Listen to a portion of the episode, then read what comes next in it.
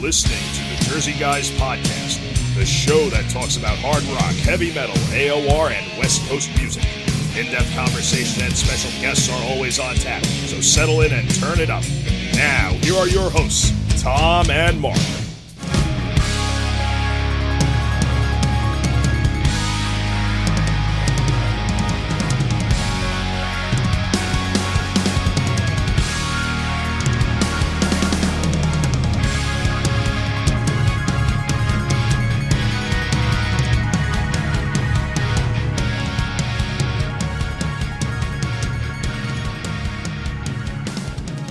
Hey, everybody, Mark from the Jersey Guys podcast. I'm here with my co host, Tom Coyne, as always. Today, we've got episode number 50 for you guys today, uh, the Big 5 0. And uh, our special guest is Neil Carter. Uh, Neil, of course, played with UFO uh, at a couple different periods of their career, and uh, he also played uh, with Gary Moore. So we talked to Neil about you know those times that he spent with those bands, and we got some great stories along the way. real nice guy, great interview, and we hope you guys enjoy this one. So let's get right to this interview with Neil Carter from UFO and Gary Moore. Hey Neil, thanks for joining us on a podcast. Appreciate it. Hi guys, thank you. Nice to meet meet you both. Yeah, yeah same here. Pleasure. Um, well, we're going to take you through your whole career, your whole history uh, in music, and uh, I guess we'll start with uh, with Wild Horses. Um, it's a band that maybe a lot of people aren't maybe super familiar with, but uh, maybe you could tell us a little bit about that band. Uh, I guess the debut came out in 1980, was it? It was actually yeah, the album. I think the album came out in 80. We, we formed in 1978. And uh, it was Brian Robertson from Thin Lizzy, um, Jimmy Bain from Rainbow and Dio and all that, um, and initially Kenny Jones of the Who was when I auditioned. Kenny Kenny Jones of the Who was playing drums.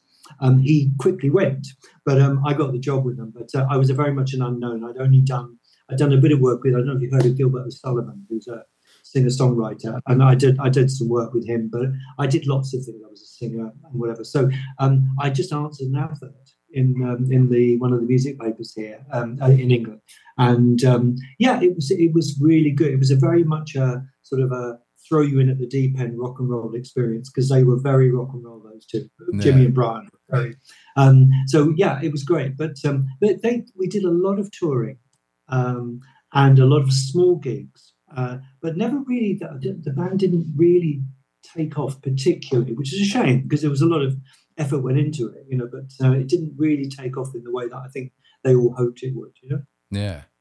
Well, I got a question for you about that first album. Why was there not a, a proper frontman singer as part of that lineup? Because I, I do, in retrospect, and even from back there when the album came out, I do think the fact that Bain sang kind of held the album back somewhat. Yeah, I think you know it's difficult. I mean, I think they but, but Brian did some singing, uh, but uh, they, I don't know, it's hard. I, I'm not, because actually when I came to them, I was a lead singer, so, which is very bizarre. I was the lead singer with the band that I'd been in. Um, so, but Jimmy just took it on. He had a characterful, you know, he had quite a characterful voice. Um, but I don't know whether, you know, it needed a, probably did need a frontman singer. Right. That's what I mean. That's what we felt at the time. I remember when the album came out that it it lacked, uh, you know, a a proper frontman uh, yeah, yeah, yeah, yeah. Yeah, I think very well intended, and some of it sounds, you know, funny. Phil Mogg said to me the other day, he played something on YouTube, and he said he didn't realize that Jimmy was the singer, you know. Um, but um, yeah, I mean, Jimmy had a quite a nice voice. It just wasn't. It wasn't distinctive as such. Right. You know, but the sum of the parts worked quite well. But it did. Are you right? It does. Because the, the, the hype at the time was uh, a Rainbow member, a Thin Lizzy member, you know the the hype was there, but the yeah. there was something. Yeah, yeah. I mean, they they they live life to the full, and um, they've both been in big bands, and I think they sort of carried on sort of with that men- mindset, you know. Right. Um, and um, I think it cost Brian quite a lot of money, as far as I can remember. I think he he had to to to bankroll it, and of course we didn't get a record deal for a long time.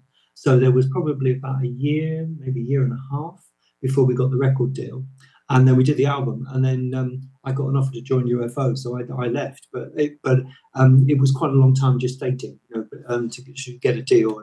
I, th- I, think I said to someone um, a few weeks ago that if the band had had maybe more support slots. So they've done the support route rather than playing little tiny places in England. We, you know, they needed to be with a big band to be seen by more people. Right. And we only did, we only did, we did a few dates with Rush. We did a few dates with Ted Nugent uh, just before I left. But really, a support slot would have been better. You know, to go out and tour, and just support a big act and get, let more people see you. You know, that, that I think that's what would have needed to have been done, but we never did. We always played these funny little clubs and funny little places that um, you know you'd only play to the faithful. You would no one no one knew would see you. you know and Lynott, I think, appeared on a couple of shows, right? Or was were you still in the band at the time? You... Yeah, I was. Yeah, Phil was. Um, he he played. He used to come along and um, join in. Um, Scott Gorham as well. We there was a sort of like um, a tradition with with that band of having people to come up and guest. So at some point we'd had Mick Ralphs, we'd had Michael Schenker, we'd had um, a whole host Ronnie James Dio, and a whole host of people come up and just sort of sing on the encores or play on the encores or whatever. So yeah, so it was quite there were quite a few kind of come and gone through the years. And in fact with Gary, it was Gary Moore, it was the same thing. We always had people come up and play or whatever, you know, during the during an encore, you know? Yeah. Well, you talked a few minutes ago about um, you know how after uh, the Wild Horses uh, album, you went on to UFO. Uh, I understand it was uh, was it Phil Collen from Def Leppard who yeah, kind of yeah, introduced yeah, you to um, the UFO uh, guys.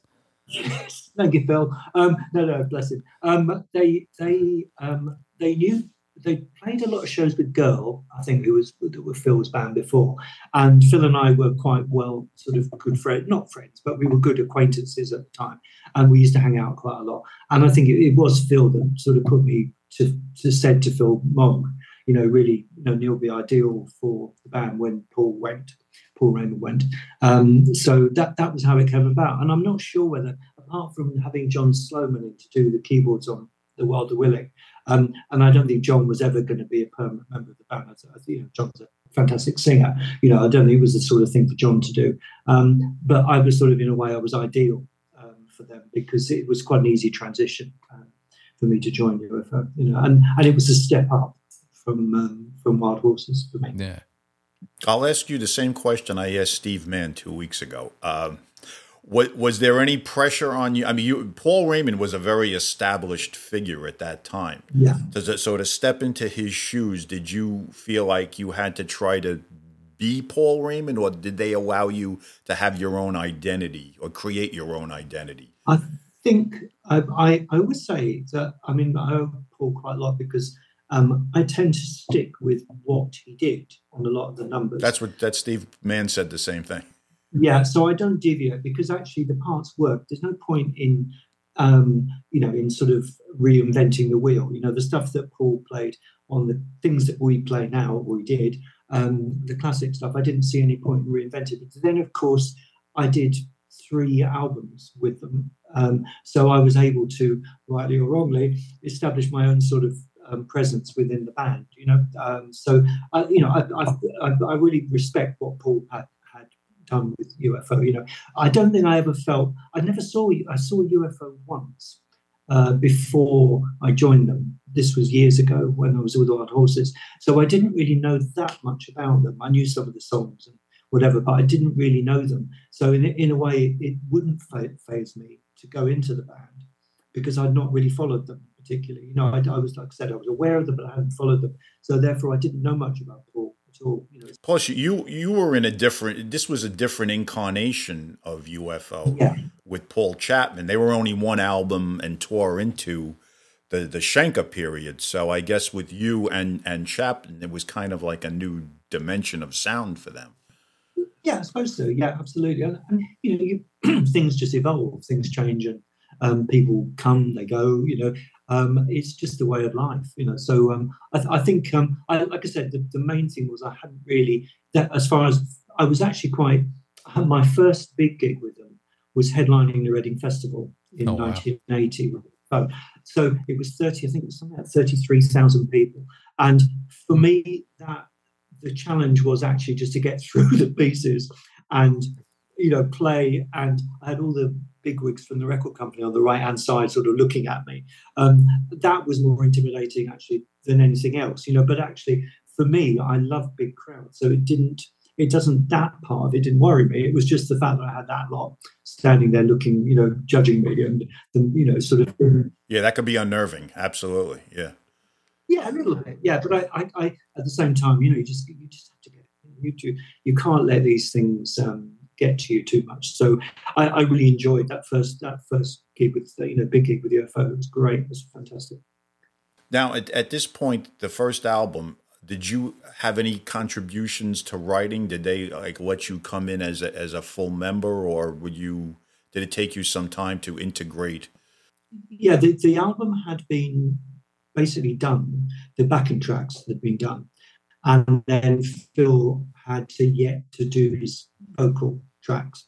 So I, I, sort of, I suppose I was there, but I didn't really. I was in through a lot of the. Once I joined, I was in to you know the death of the recording. You know, I was there, there all the time and the mixing and all that sort of thing. So um, I did vocal harmonies, uh, did a couple of bits and pieces, uh, other bits and saxophone, um, and so you know, there, I, but my contribution really was, I would say, minimal to that album as far as, and definitely as far as writing went. I didn't, I didn't contribute anything as far as that went.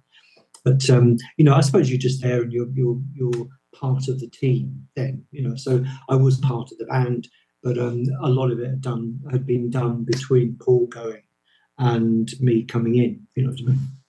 Because I'm I'm in the minority of UFO fans that prefer Paul Chapman over Michael Schenker. and I and I know I'm in the minority with that, but there are people like me. I'm not by myself, but I, I no, per- no, no, personally I found the albums were more uh, cohesive from beginning to end than some of the the, the Schenker albums, and um, that, that when you came on board from that period, like Mechanix, uh, I those are some of my favorite UFO albums because I thought the the songwriting and I thought that that that unit at that time with yourself and Chapman was a really strong period that sometimes gets overlooked by the people that always say, "Well, it's it's, it's not Schenker, it's not the Schenker period." But I thought it I, I thought it took yeah. on a uh, a progression actually from some of their '70s stuff. I'm just curious about your thoughts about that. Well, I mean, I think I think there's a definite there's a lovely sound to those albums those Michael Schenker, you know, the ones with Michael in, and um, particularly Lights Out and Obsession. You know, they're, they're well, those are my two favorite. Yeah, yeah, they're time capsules. They've, they've got some fantastic stuff, and of course, Ron Nevison's production is very much of the time. And it just they, they do they're they're lovely. Again, you know, I, I, before I joined the band, I didn't really listen to them. I'd heard the live album, but I hadn't heard much of the other albums. So I think they are lovely. They're definitely, they're, you know, definitely of a special place in time. Um, with my stuff with them, I suppose we did we did we branched out a bit. Um, you know, we were trying different things. Gary Lyons produced Mechanix, and um, it went a bit wild in places. You know, there's a few interesting bits and pieces on there. You know, I sort of I go, oh, no. you know, and I, it's not everyone's. It isn't everyone's cup of tea. You know, but I, you know, I, I stand by what with by what we did. You know, I mean, I like some of the writing some of the songs on there, you know, some of the songs. And it's nice for me to go back to UFO and play We Belong to the Night because that's now 40 years ago. And yet, you know, that's one of the songs that we we, we are playing, we were playing, you know. Um, right. in the recent gigs, you know, so that's great. That's nice to know. And making moves, we play as well. We were playing, so it's good to do to have a nod to that era. But problem is, you've got so many songs that they could do, you know that it's very difficult to um, to actually get the balance right. If you leave out "Love to Love," which takes how many minutes, or um, "Rock Bottom," you know everyone will be fed up. So you you know you have to. You've only got an hour and a half to play. You know, so um, they're, they're, but I I, th- I do like I like Mechanix. I like some of the things on Mechanix are, are nicely crafted, nicely worked at, and you know. But it, it, they're definitely schools of thought. I mean, if you look at some of that, I mean, I don't try not to, but if you look at some of the the fan sites, and my, my partner does all the time, and said, "Oh, you know what they're saying about you now," you know, and and then people don't, you know, people are, are, very dismissive. Some people are very dismissive at that time, but um, it was, you know, I don't think there was anything wrong with it at all. You know, it's, um, you know, we we we work very hard on those albums. You know, both of the both of those albums, you know, Mechanix and making contact were you know, very very hard work. Yeah. Now, I'm a big fan of making contact myself. I was just talking with Tom about that. I listened to it on the way down to the podcast today. And, uh, Yeah, yeah, yeah, I love that album. I mean, just the beginning two, two, first two tracks on the album, you know, uh, "Blinded by a Lie," and then it goes right into "Diesel in the Dust," and it's just like two great, great tracks, you know. Yeah, no, I, I mean, yeah, I'm quite, I'm quite. It was a, an album made in sort of slightly different, difficult circumstances. You know, Pete had left, and we were left to do the album. We had to do it, um, and you know, I, I, again, if you just, I think, I think the problem is, know, people listen to things that maybe the first time around, and they think they dismiss them, but you come back to them years later and actually listen. There's some good stuff on there. You know, it's, it's a, it's, it's very well thought through. A lot of it is really, really well thought through, and I'm quite proud of it. You know, regardless of whether it's a classic UFO album, it's still an album that, that um, I actually feel quite proud of. Now, was, was Billy Sheehan on that album at all, or he just did the tour? No, he just did the first part of the um, European tour. He had the lucky, um, lucky job of coming with us to Poland. Poland at the time wasn't a great place to go to. It's a lovely place to go to now, but Poland at the time was in martial law, and it was um, we were the first band to go there. Um, I think for years, you know, uh, and that was a bit of an interesting experience. But um, Billy didn't play on the album, but we thought Billy was ideal. You know, Billy's got a great um, sort of stage persona, and uh, he he was always his name was always around. It was always being bandied around. So he did the first part of the tour, and then Paul Gray did the second part of the tour. Oh, it was Paul so, uh, Gray. Okay, because Paul Gray yeah. later was with UFO after you Yeah. had left. Yeah, that, Yeah. that that next thing, the misdemeanor incarnation.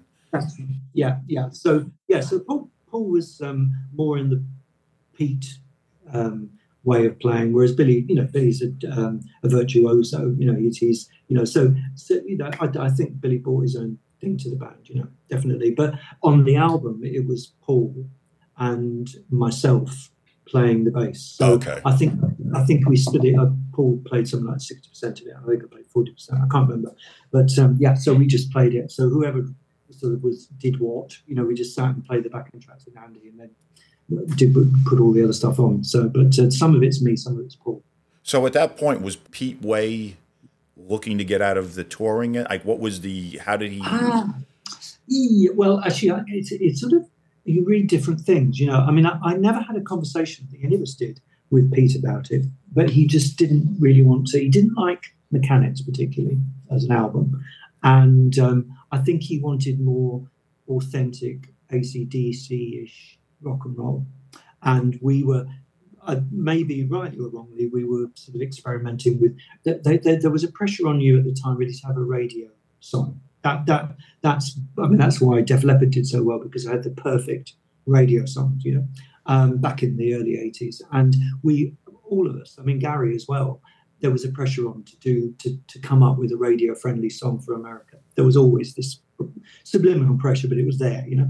Um, and I think we we sort of experimented with things. We didn't sell out, but we were trying to do our sound, but with that. And Pete didn't really like it very much, and I think that's why Pete went, and he wanted to do more straight ahead rock and roll than, than, than we were doing at the time. I mean, it's nice that he came back to the band, you know, um, but I th- but he just didn't like the, the Mechanix particularly, you know. And uh, I, in listening back, I can see what he meant. I mean, I can see what he meant from his perspective, you know.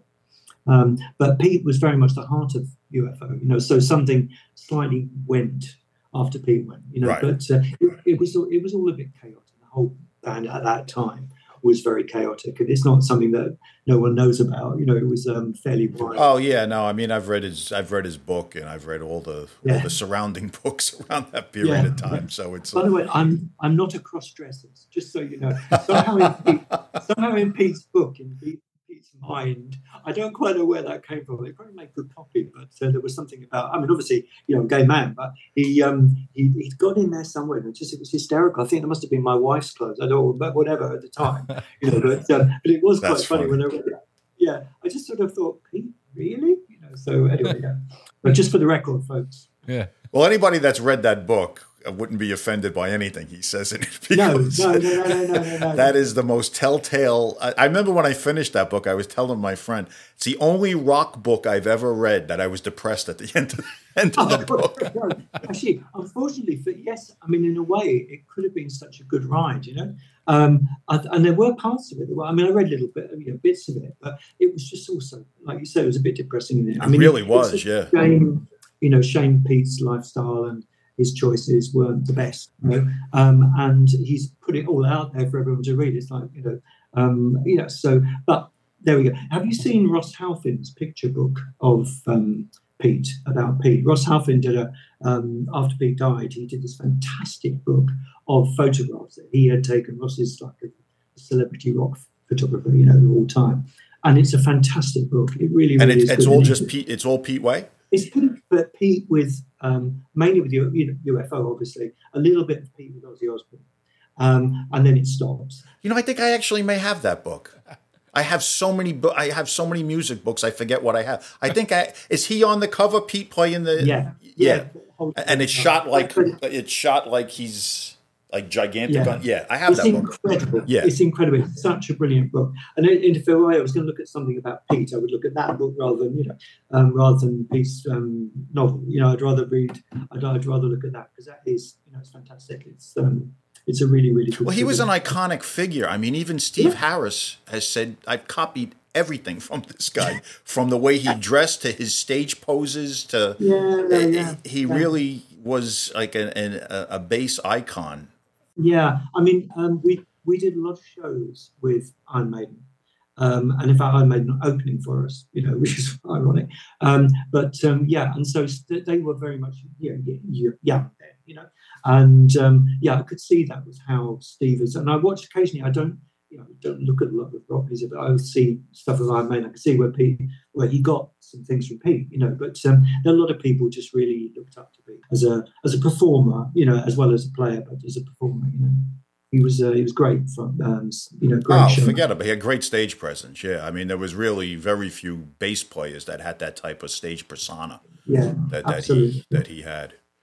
So, so now that the curtain comes down on your your tour of duty in, in UFO, how come you didn't proceed further with the misdemeanor, or was that is that was your introduction to Gary Moore at the time? Yeah, it was um, it was a funny funny thing because we decided we weren't we were going to split up, and um, um, things weren't going particularly well within the band. And then um, Andy, Paul, and I did some demos, uh, just as a three piece, and with me singing. And there was then I'd sort of had these surreptitious offers to do some work with Gary Moore and another ba- or and another band.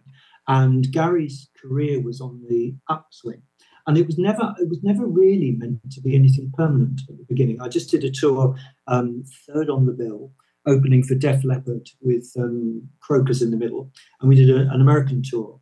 Um, and the playing with Gary was one of the pulls. Playing with Ian Paice was another one, and Neil Murray was the bass player. Neil I've known, known for years, you know. So um, it was uh, it was just really good. I just thought it'd be a great thing to do, you know. Um, and I had to work because um, at the end of UFO there was no money. There was no money whatsoever, and so if we didn't work, we didn't we didn't live, you know. So um, I it was something I just sort of had to do it to earn some money.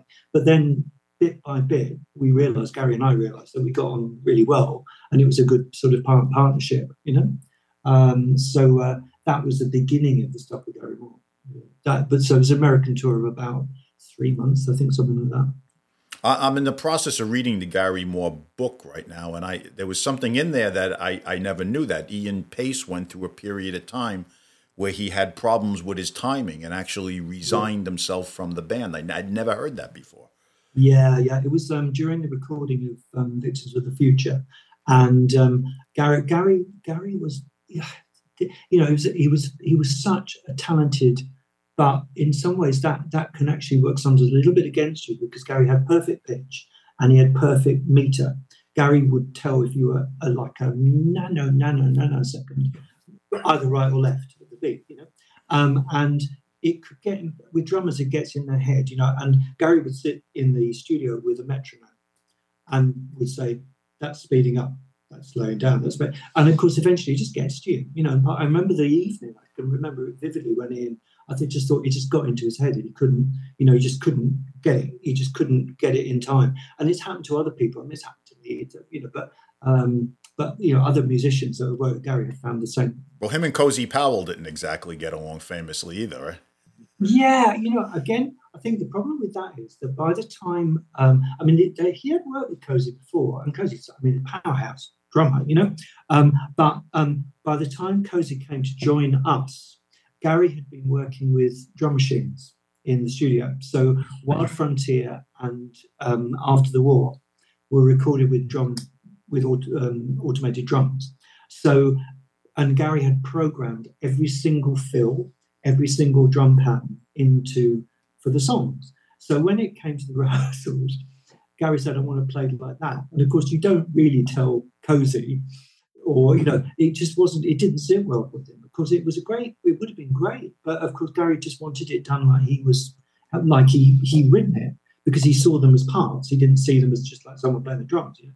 um, so anytime, so that became a real sticking point with Cozy. So he didn't really fall out with it, but it was just unfortunate that it just didn't work because he needed someone a little bit more malleable. And I think Cozy was just not, you know, he, he was a, he was a talented, principled man, and he wanted to. He was Cozy Powell. Right. Well, he was an established figure. Yeah. I mean, at that stage of his career, you couldn't really dictate to him yeah, you know, I just think he just didn't want to do it badly enough to, you know, to to be told what to do and be. Well, I mean, I never thought of us as backing musicians, but we were definitely supporting Gary. You know, that was uh, that was our purpose. Myself, Bob Daisley, and the endless cast of drummers. Um, you know, we were we were very much, and I never thought of myself more than the second lieutenant. You know, first lieutenant to Gary's general. You know, I don't. I. I. It's it's not anything I have a problem with. I, I like I, I find that role very, very comforting. It's something I work well with. I don't want to be center, you know, I don't want to be center stage. You know, I don't want to be the, the, the you know, the, the one that's the, that got the bother of being the uh, the main man, you know. So um, so f- for me, my position with Gary worked really really well, and within UFO works really well as well because I uh, feels the front man, you know. So it's perfect. Well, the, the rumor was back then that Gary Moore became really obsessed with the Hughes Thrall album and the yes, he liked it. Right, yeah. and the drumming, that massive drum sound that was yeah. on that album, yeah. and he that's when it started with his you know being very picky with drum sounds and timing and. Yeah, yeah, yeah. I, th- I think it started a little bit before then. Like I said, with Victims of the Future, what was ironic was, in in a way, because we we had because um, Neil Murray went at the same time, so we had the nucleus of the band was myself, Gary, Ian and Neil Murray. And both Neil and Ian went went during the period that period in recording Pieces of the Future. And we had different drummers in. And in the end, the one that nailed it was Bobby Chouinard. I don't know if you heard of Bobby Chouinard, but oh, Bobby Chouinard played it. Yeah, Billy Squier. And Bobby, Bobby, bless his heart, was the most shambolic person I've ever met in my life. And he was like all over the place with all arms and you know.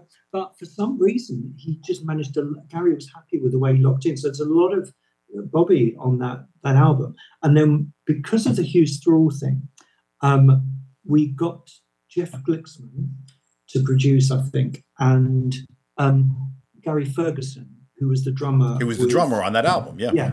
So Gary came and played with us. And of course, initially, Glenn Hughes was going to be in the band as well. Right. So um, we had some time where Glenn sung on uh, Run for Cover, and then that didn't work out very well. So Glenn went, and then Bob came back in again. So Bob Daisley was in and out over the period of time because he went to Ozzy and he was doing various things, you know. So um, yeah, so we Bob became the permanent bass player after that. He was uh, a permanent bass player to the end. But I mean, Glenn, it would have been fantastic with Glenn because I, I, I mean, I was always when I was a young whippersnapper. Um, Glenn was one of my heroes. You know, he was absolutely one of my heroes. Oh, me too.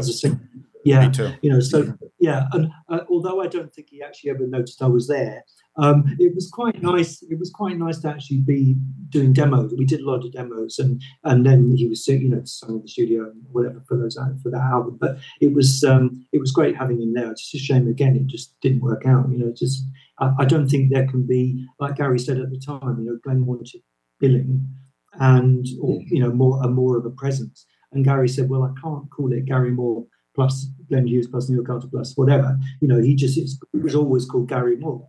You know. So, and that wasn't an ego thing of Gary's; it was just how it was. It was Gary Moore, you know. So, um, yeah, so that was that was really so. Um, so that was that was where the drum sound and that sort of um, thing came together. And we had Mike Stone do a couple of tracks, I think, as well. Um, there's quite a few producers on that. Now, were you with Gary Moore at all? Any period of time when John Sloman was there? No, no. John he predated um, you, right? yeah, actually, funny enough, I followed John into into two bands. Um, thinking about it, I mean, uh, yeah, John was John did uh, the early part of 1983 with Gary and with Don Don Airey, and then when when I went to I went to sort of listen to them live. I, I played did I went and I say audition, but I went and played along with them, and um, then I went to watch Don playing with Gary at a festival in Holland, and uh, then Don I think had then had commitments, so that was why I, I was doing it. But then because I play guitar, but I can't play keyboards like Don can, so in a way it's quite it was for me it worked out really really well because I'm much more comfortable playing rhythm guitar and doing a little bit of keyboards rather than playing tons of keyboards, and not much guitar. You know, I prefer. I'm not really a keyboard player at heart you know, I, I am a, more of a guitarist. That's how I feel. That's how I see myself. So the, the reason I brought up John Sloman is because as a fan back in the day, me and my friends would we felt that Sloman would have been perfect for Gary Moore because we all yeah. want, we all wanted to see Gary come away from the microphone because uh, honestly he sounded great in the studio. He sound sometimes was compromised live, and it just felt that a guy that with that type of guitar presence you kind of yeah. wanted him just to have the the good front man and let him play away. And when Sloman was part of it, I kind of felt like, oh, this and and that it fizzled out pretty quick. And yeah. was was there any feeling with him that he was was he anti a front man or just he never found the right one?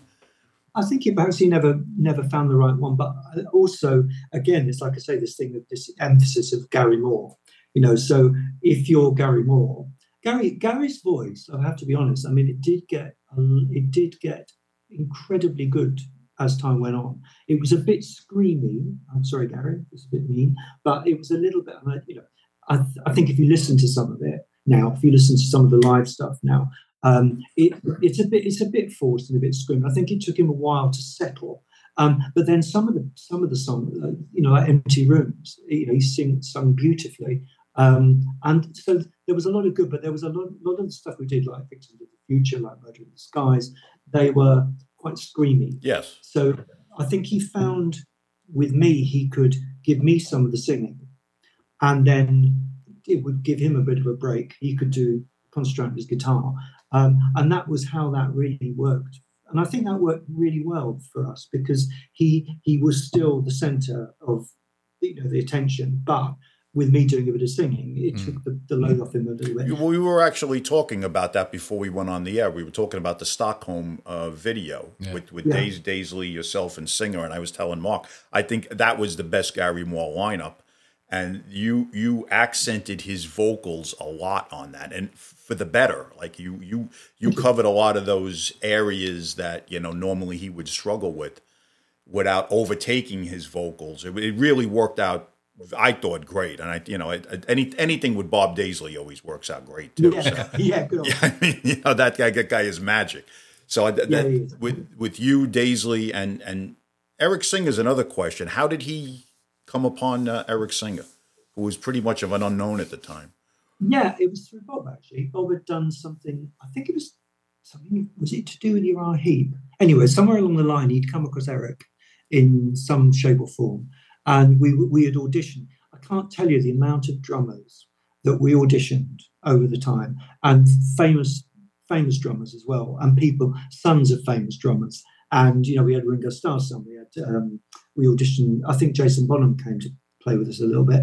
Um, I might be wrong about that. I might got that wrong. Um, we had you know all these really sort of known drummers as well. You know, Ted McKenna. You know, there were loads of people.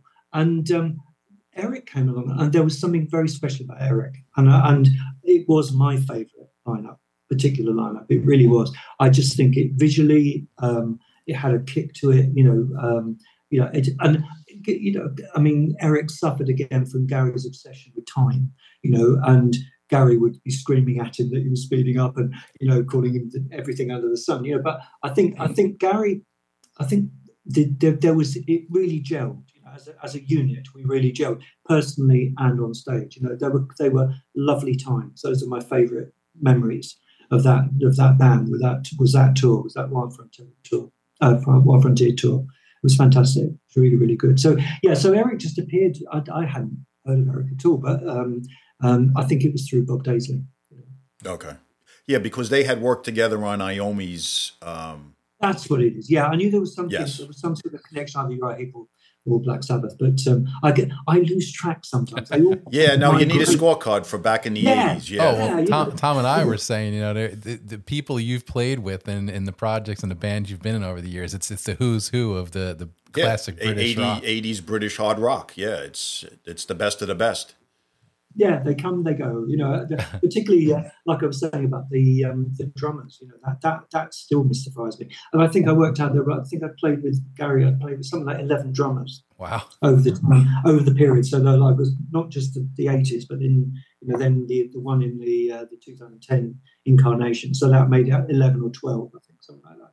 You know, so it's amazing. It's just amazing. You know, but, but uh, I tend I, I was sort of always amazed I was still there. You know, until until, I wasn't. You know, so uh, yeah. Now that that lineup was together up until uh, he went to the blues. Did did that lineup? ri- I'm not really Um, sure. Of it. No, no. In fact, what happened was um, Eric went off. He, he, I think he joined Badlands. Badlands in They- 80, yeah. 80 probably late 88. Yeah, yeah, yeah. And so we had to start the tour with the after the war tour, and Cozy had been in the studio overdubbing drums, and so we had Cozy initially for the rehearsals, but then that didn't work out, and then Chris Slade came in. That's right. Chris Slade was involved. Yeah. That's right, and in fact, Chris was the drummer for that entire tour. So Chris, uh, yeah. So we we only did, we didn't do America that time. We just did all over Europe and um, Japan, and then uh, that then we finished in Edinburgh. That was the last gig I did with him of, of that lot. So uh, of that era, but uh, that was something like May 2000, uh, 1989, May 89. Now, was there was there a feeling amongst the band that that Gary Moore was basically going to totally ditch hard rock and heavy metal and move into another genre? Yeah, well, the strangest thing was it was a very odd, odd, odd situation because um, they they used to have these blues jamathons during um, sound checks because we always did a sound check, and I voted with my feet and I said I really do not want to stand here playing three chords for twenty minutes. You know, I don't. It's it's not it's no disrespect to anyone, but it's just not my my thing. You know, I'm not a blues player. It doesn't doesn't interest me at all. And it was basically, you know, it's it's, it's to feature the guitar. It's not. And I couldn't play blues keyboards to save my life. You know. Um, so that was the germination of it. And then Bob Daisley said to Gary, um, "Why don't you do a blues album?" Um, meaning, why don't we do a blues album? So that was like the band. You know, the, and Gary went, hmm. And so off he went, and he said, "I'm going to do a blues album." And I thought, "Okay, fine, good." And then I was sort of just I don't know. I just uh, I was in an, sort of in like this sort of bubble of nothing. And so when Gary's blues album took off, it did really really well. Of course, he wasn't going to come back and do the the, uh, the rock stuff again. You know, he eventually went back and did a few things, but he didn't do any of that that stuff from that era. And I thought, to be honest, I thought it was incredibly brave to go out and do a completely new thing. Um, and not play one of the songs that you've been known for in the years, you know, running up to it. You know, so I, I, I think I'd made. I didn't really want. I wouldn't have wanted to do it if I'm honest. You know, I'd had enough of the road. I'd had enough of the life at that point. Um, I, you know, so I needed a break myself. Really, I needed to get away from it for a while. So uh, I just think it was perfect for Gary to do. He couldn't. I mean, I don't think we could have carried on as we were. There's only so many Irish reels, you know, jigs you could do and reels. Um, and and I mean, God love him. I mean, how how well did it do? You know, I was very very pleased with. It. You know, he it was almost like his career went to a certain point and suddenly just took off. You know, which is great. You know, it's a and you have to applaud it. You know, you can't be. I can imagine. If I can interject, oddly enough, it was what broke him in the United States. Yeah, He had remained, even through his greatest periods of the 80s, he had remained a virtual unknown in the United States. yeah, And the, yeah. the blues album and the second blues album broke him big. I mean, he was on you know the David Letterman show and Yeah. the Jay Leno's. I mean, he he and was playing big you know like uh, arenas, like you know five Yeah. seven thousand seat arenas and selling them out. So he never had that type of success in the states. No, and it was weird because we'd done uh, we'd done that tour with Def Leppard, we did a tour with Rush, and we did a long, arduous tour of clubs, uh, and still it didn't happen. You know that was that was really strange. With, me with Gary, you know, we spent and he didn't tour there with me after 1987. You know, so we just didn't play in the states after that. And he, I mean, it's not for want of trying, you know, definitely not for want of trying, but it just didn't, you know, the, the, maybe it didn't connect. The music didn't connect. We always got good responses, you know, and um, um, I've seen some video footage and stuff like that. And we went down really, really well, you know. And the Rush tour was fantastic, but for some reason there was a disconnect for him to do well, you know. And that I don't understand. You know, all the power of Virgin Records behind him, all this. But um, it was, yeah, the blues was what, what broke him in America. You know? So it was it was quite strange because he he obviously felt slightly awkward with me because I'd, I'd sort of been left, um, you know, and just gone off somewhere else. And he invited me out to the states to um, to come and do some, you know, bit of writing, whatever, try and do some writing. Again, it's not my genre, so you know, it didn't really work. But um, I remember sitting with him in his house. He was living uh, in um, uh, somewhere in Connecticut, and um, playing through "Still Got the Blues" with it, rehearsing it for the Letterman show. Because that, no, which was quite quite ironic after all those years. But you know, it's actually just playing it with him so he could rehearse to do the Letterman show. So, uh, but uh, I, I think you know, it was just one of the, you know, for him, for him, it was the best possible thing. You know, so that It It was a kick for me as a longtime fan, dating back to the Thin Lizzy days, to see him break the United States. And a lot of people, and blues is always popular over here, and there were a lot of guitar players that people thought were like really exceptional guitar players. But then when they saw him, it was like he just blew everybody. And it, people would ask, "Did you ever see this guy Gary Moore?" I- I- Yeah, I've been watching him for twenty years. But but that's what broke him in the states, and there were a lot of people's jaws that were dropping. Like, who is this guy? And I was like, well, he's been around forever, but you know, he never got exposure over here. I mean, when he occasionally would play around here in the early to mid '80s, he would play clubs. Yeah, yeah, no. I mean, that's, yeah, I mean, I remember doing, um, you know, I like the Ritz and um, I can't try thinking in, in New York and Yeah, they play. Yeah, the Ritz, because my friend Phil saw you guys at the Ritz, and so yeah, and I don't, I don't know, I don't the UFO, but um, he, he was Gary was a guitarist, guitarist. You know, uh, when we played on, like, say, like we do a date with, we did a couple of dates with Queen, we did three dates with Queen, and you'd look around and Brian May, May would be standing at the side of the stage watching Gary. We did some stuff with Van Halen. Eddie Van Halen would be watching Gary. You know, Santana would be watching Gary. You know, everyone, everyone. Um, the, he was a guitar player's guitar, you know, um, guitarist. You know, he really much. It's it's very odd because when you stand next to someone like that for many many years, it's almost like you don't notice it anymore. You don't notice the the the sheer brilliance of it. But I just got used to standing next to him every night, and I often didn't even listen. You know, it's weird, isn't it? I just wasn't listening to what he was doing. I wasn't standing there going, "Wow!" every night. You know, it's just occasionally you'd go, "Oh, Gary," and then but I'd heard him play so brilliantly for so long that you, in a way, it's like having the best ice cream every day. You know, you just in a way you just don't you just don't notice it. You know, after a while. But um, yeah, it's it's it, he was an inspirational player, definitely. If you watch some of the stuff when he was in Thin Lizzy, there's a there's a concert from um, Australia, a live show. Oh yeah. His, now this is '78. His playing, there were very few guys that were playing like that in 1978. yeah. Yeah, I mean, his playing was just off the charts. Yeah, absolutely. Yeah, no, no. I, I um, they had on um, the, the Phil Lynott um, documentary here on Friday, and uh, there was some footage, lots of different footage, but the Gary stuff is just. Yeah, yeah. There were just there weren't that many guys playing at that level in the in the No, '70s. no, no, no, no. He's he's so dexterous and uh, but but again melodic at the same time. And, you know, he, he just had everything. You know, he really did have everything. And also with Gary, you know, he would he could play different styles. That's the other thing. You know, you, if you give say, oh Gary, play some flamenco, he's sitting there playing flamenco. You, you know, Gary, you know, play play some folk. You know, he he had this sort of ability to pick. He was in a jazz fusion band, right? Colosseum. Yeah.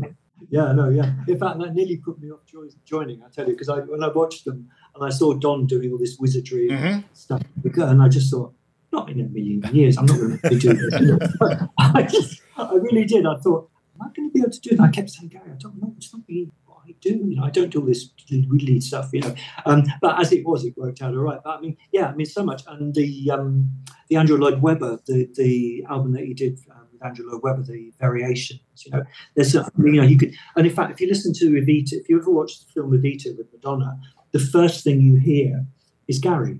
It's that he starts the entire film because it's just his guitar playing at the beginning of it. Hmm. Um, so Gary had lots of fingers in lots of different pies. You know, he was uh, he was very uh, very de- very capable of doing anything. Yeah. So you kind of left uh, you left music behind at that point after uh, Gary Moore, and and you didn't really kind of you went off to be a teacher, right? A music teacher, and did some other things. Um, Yeah. But what got you back into playing with Gary again in 2010? Gary Gary's children. Uh, I taught at a college, a school called Brighton College, which was a, a paying um, school, uh, sort of sort of young to eighteen. And that was I had a full time job there. That's what I did. I was head of wind and brass, and uh, I taught the clarinet and saxophone. That was what I did for twenty five years, nearly um, twenty four years. And Gary's children went there. So so Gary moved back down to down to Brighton and uh, three of his three children went to Brighton College. And Gary was aware that I was there, so Gary used to come up to my office and sit, and we used to chat and chat and chat and chat. Chat. and then one day he came in and said he was planning to do a tour, like a rock tour, and I'd had a really bad day. And I have to tell you that not once in twenty something years had I ever shown the most, the slightest desire to go back and do rock music. I put it in a little box and I put it away. I wasn't going to do it again. And I had no equipment. I had one guitar that I'd kept, um, and I had nothing at all, no equipment. And I didn't even listen to it. And Gary said, you know, do you fancy doing it? And I went, what, are you mad? And he said, no, no, you can do it. You know, we'll, we'll do all the rock stuff and whatever. And I just thought, and I just thought, yeah, why not? I'll just do it. And so that was how it came about. So it was just a conversation we had in, in, uh, in my office. And um, I had to do, I didn't leave the, the college. I didn't leave my, my job because I loved my job. So I had to do a little bit of juggling to do both, you know. Um, and it got slightly awkward because the school were getting fed up that hadn't, you know, I was having time off. And Gary wanted me to leave my job and come with him full time. But I think I was a little bit, I say wary, but I just thought, you know, I built this up at 25 years of this school and I love it. Why am I going to give this up? You know, which, which might sound odd to anyone that's a Gary Moore fan, but, you know, you because I'd sort of found myself slightly let loose before, I didn't want to find that happening again, you know, and I'm sure Gary would have never intended it, but I just thought, okay, Gary, and then Gary, you know, I had to think of finances and, and what I was doing, you know, but um, it was quite nice to be able to do both. It was quite nice to be able to do both, and the school were very understanding, and I didn't, you know, I was able to do the shows and commit to the shows with Gary, which is good.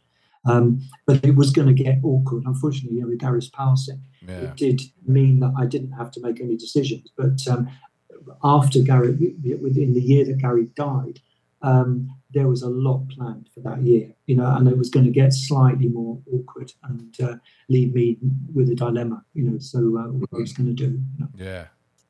Do, do you think he would have returned a, as a hard rock slash metal player?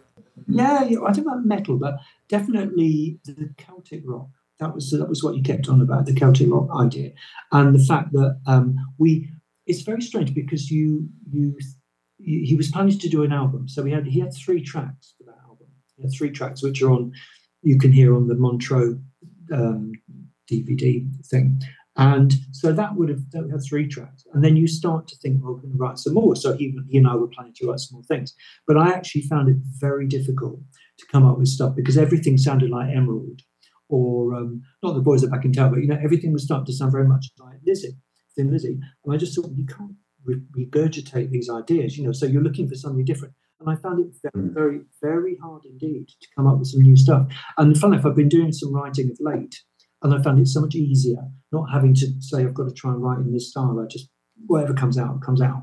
Um, but you know, trying to write to a brief can get a little bit formulaic. You know, and and Irish music has a certain sort of set of notes and a certain set of chords and whatever, you know. So um, I think that that was that was going to be difficult, but that was what he was planning. He was planning more touring and um, an album. So more, he would have returned more to maybe what his last two albums were, were, like after the war and Wild Frontier, like that type of sound. Yeah, I think definitely Wild Frontier. Yeah, I think definitely Wild Frontier. I think after the war was a little bit more um, diverse in a way, apart from Blood of Emeralds. There wasn't such the um, the Celtic feeling on it as much as Wild Frontier. Uh, but uh, yeah, I think that was the idea. He wanted to do some, but with maybe a little bit more of a, a, a not so much produced twist to it, and a little bit more authentic, um, and maybe incorporating something of what he'd done in the previous twenty something years. You know, it was a bit odd for me doing a set of that stuff of all the you know the old songs, and then sticking in still got the blues and um, walking by myself. You know, it didn't it sort of it was understandable because they were they were big songs for Gary. But having said that, you know, it just felt a little they felt a little bit out of place in, in what we were doing. You know, but um, again, you know, these are these are things you just do. And, and, you know, you sort of hope they're going to work. And I mean, the, the, he went down really well at the gigs. The gigs were fantastic. Well, I mean, unfortunately, um, you know, the year after you start working with Gary again, like you said, he he passed, and uh, so now you were kind of like not doing anything again until I guess was it 2019 that uh, yeah. you get the call yeah. from uh, UFO guys again, right? I feel like I feel like the Grim Reaper.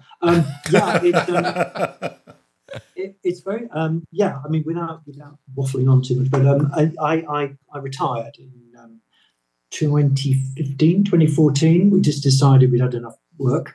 So um, I, we, I, we left our house in England and we moved down to Lanzarote, which is just near um, Africa, uh, which is an island in the Canary Islands.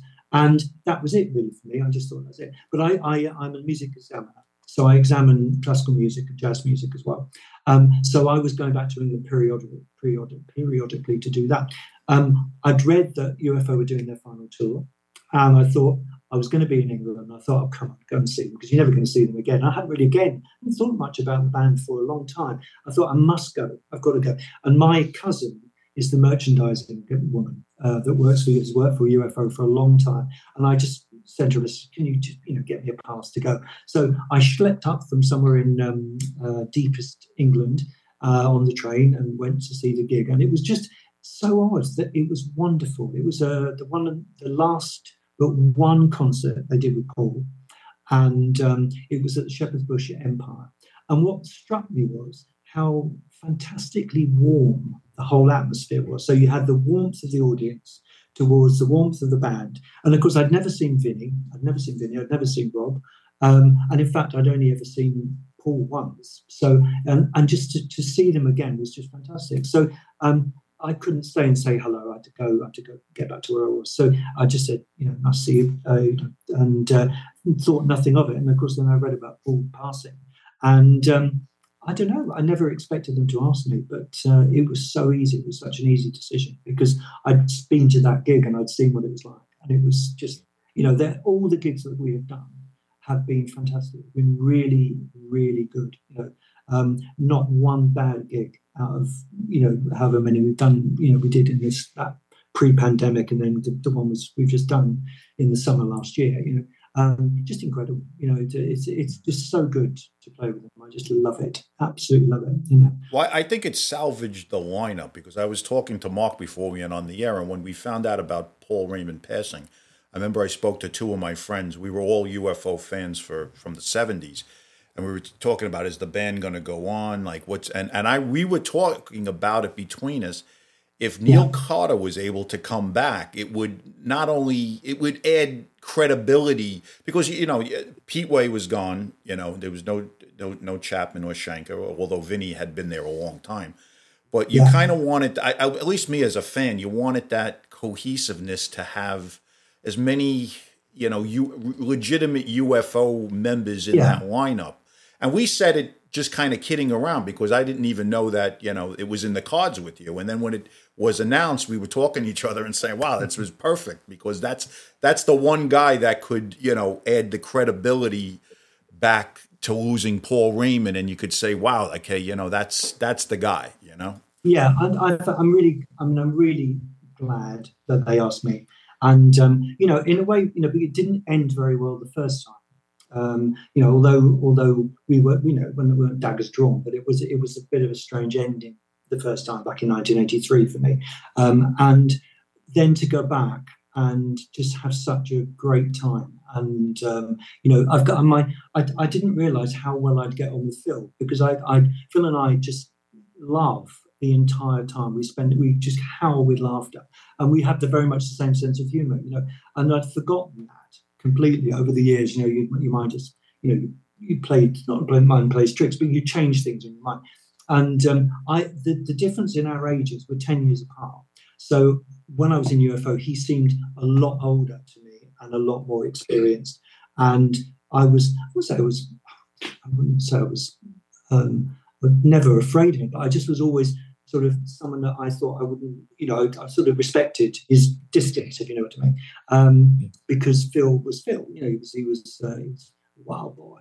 Um, but um, going back this time, you know, when I've had a different life, you know, and um, it's just wonderful. It's just absolutely wonderful. I, I you know, I really am very, very fond of him, and all of them actually. I mean, Andy, Andy and I always got on really, really well. Um, Vinnie's fantastic, and, and Rob, they're lovely, lovely people and it's just like a family. Mm. You know, it's like a family to be, which made it all all the more painful to stop when we did. You know, we, we stopped after the, we did a rock cruise, and then obviously this horrible thing came along, and um, you know, and it's just painful. You know, it's such a shame because we we could have done a lot more. You know, a hell of a lot more. Um, and luckily, we did get to do some dates last summer. And of course, now Paul Phil had his heart attack, so um, everything's a bit on hold. Whether we do any more, I really don't know.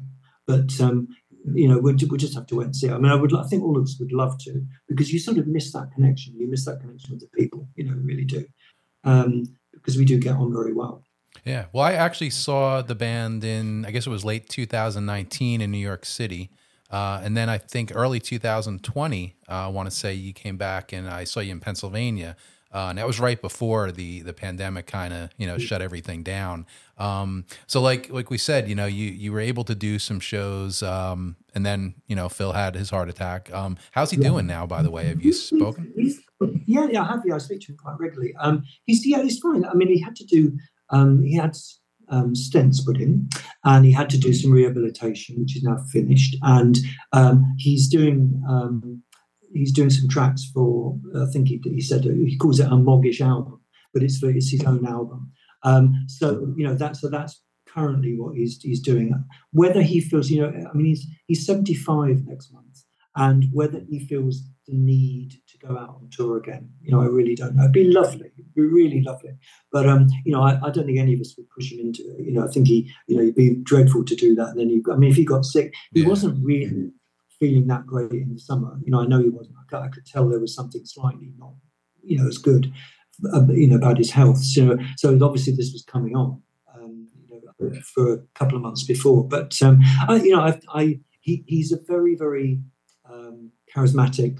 Um, interesting person, and um, you know he he will just get on go on with. He's a trooper, you know, so he will, he will just get on and do it if he if he feels he wants to, he will. yeah. How did you feel about getting back on the road and after that long period of time? It had to be a big adjustment. It, do you know, it's very strange. I'm afraid there is um, an innate show off. Do you know that expression? You know, where people just love to go and razzmatazz it and go and play to people and to, to the crowd. And I, it doesn't faze me in the slightest. I mean, I had a 22 year gap between the last time I played with Gary and the time I played with Gary again and it was like someone just plugged the guitar in, off you go. You know, I I I, I enjoy it too much to be worried by it.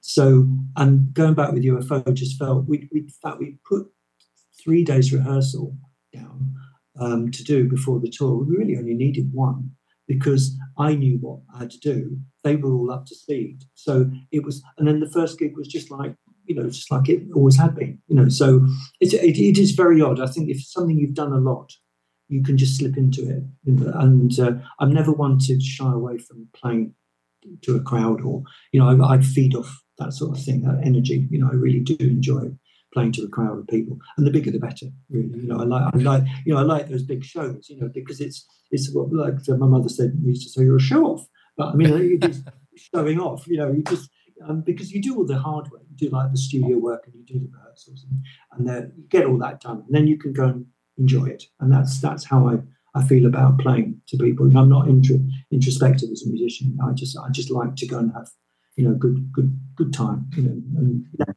other people have a good time. You know. Was there anything else, Tom, that you wanted to? I could ask you 10,000 more questions about Gary Moore, but I won't. we don't want to keep you here all night. You want to hit me with one more? Hit me with one more. Uh, yeah. yeah, I'm. I'll wrap up because Okay. one will, one will lead to 25 more. So. yeah. We'll have to have you. Uh, we'll have you back at some time. We could do a, a Gary Moore show. yeah, it's fine. Yeah, it's totally all right. I was once on the I was once on the phone for three hours to a guy in Japan oh wow. um, who did a Gary Moore thing, and I said at one point, I said, "You do realise we this now we've done two hours and forty five minutes. We're nearly three hours, you know." And this guy was such a massive Gary Moore, you know, a person. You know, he just wanted to hear every single minute detail about everything. Well, you know, I think you, you your connection with Gary Moore is special because I think a lot of people, and myself included, felt that last incarnation of the band with with with Daisley and yourself was really him at his best. I think you two guys were just like perfect complements for him. Yeah, absolutely. Uh, Bob Bob is the solid, most solid bass player, and it's weird because Bob is he's sort of like unobtrusive. You know, he's really unobtrusive as a player. You know, but but he's there all the time. And I've played with some great players. I mean, Rob great. You know, um, but it- it's just that Bob. There's something about what Bob's role in Gary's band that just worked like a treat. You know, um, and even you know Craig Gruber who came before him. You know, was I thought you know was fine. You know, good. Um, Neil Murray. You know, there's there had quite a few again, a few bass players along the way. Um, but um, Bob did well. Bob, the whole vibe, you know, the whole um, atmosphere within um, Gary's band, you know, was perfect with Bob. You know, he, same sense of humor. You know, his sense of humor is a great thing. You know. Yeah, no, that was the best. And I would have liked to seen that lineup stay together and see Daisley's songwriting come into the band a little bit more. Yeah. And you know, I- Yeah. I think that lineup could have really, you know, really grown from there. But it was also the chi- the, the, the, the timing was we were getting close to 89, 1990, and Yeah. the handwriting was on the wall anyway for most bands at that time. Especially here in America. Yeah. Yeah. Yeah, absolutely. No, I would have liked to see Bob being more involved with the writing, but Bob was always in Australia when we were doing, like Gary and I would get together and do, well, you know, write, and then Gary would write obviously a lot on his own. You know, so, um, um, so I, yeah, Bob was never really around at the inception of the, uh, Right. the song. Yeah, so that's probably why Bob never. He did a bit on Power of the Blues. I think he played. He had a few credits on Power of the Blues. He did. He did. Yeah. But he's a very, you know, he's talented, very talented, talented lyricist. He's very good lyricist. Yeah. Nice. Well, Well, thanks for uh, coming on. Yeah, We- Neil, uh, we appreciate it. appreciate, Pleasure. we appreciate pleasure, your pleasure. time tonight, and uh, hope you had fun, and we we had a good time, and uh, yeah, maybe we can have you back again at some point. Anytime you. Yeah. Okay. Great. Love to see you guys. Thanks, Awesome. Neil. Thank you. Take Neil. care. Take care.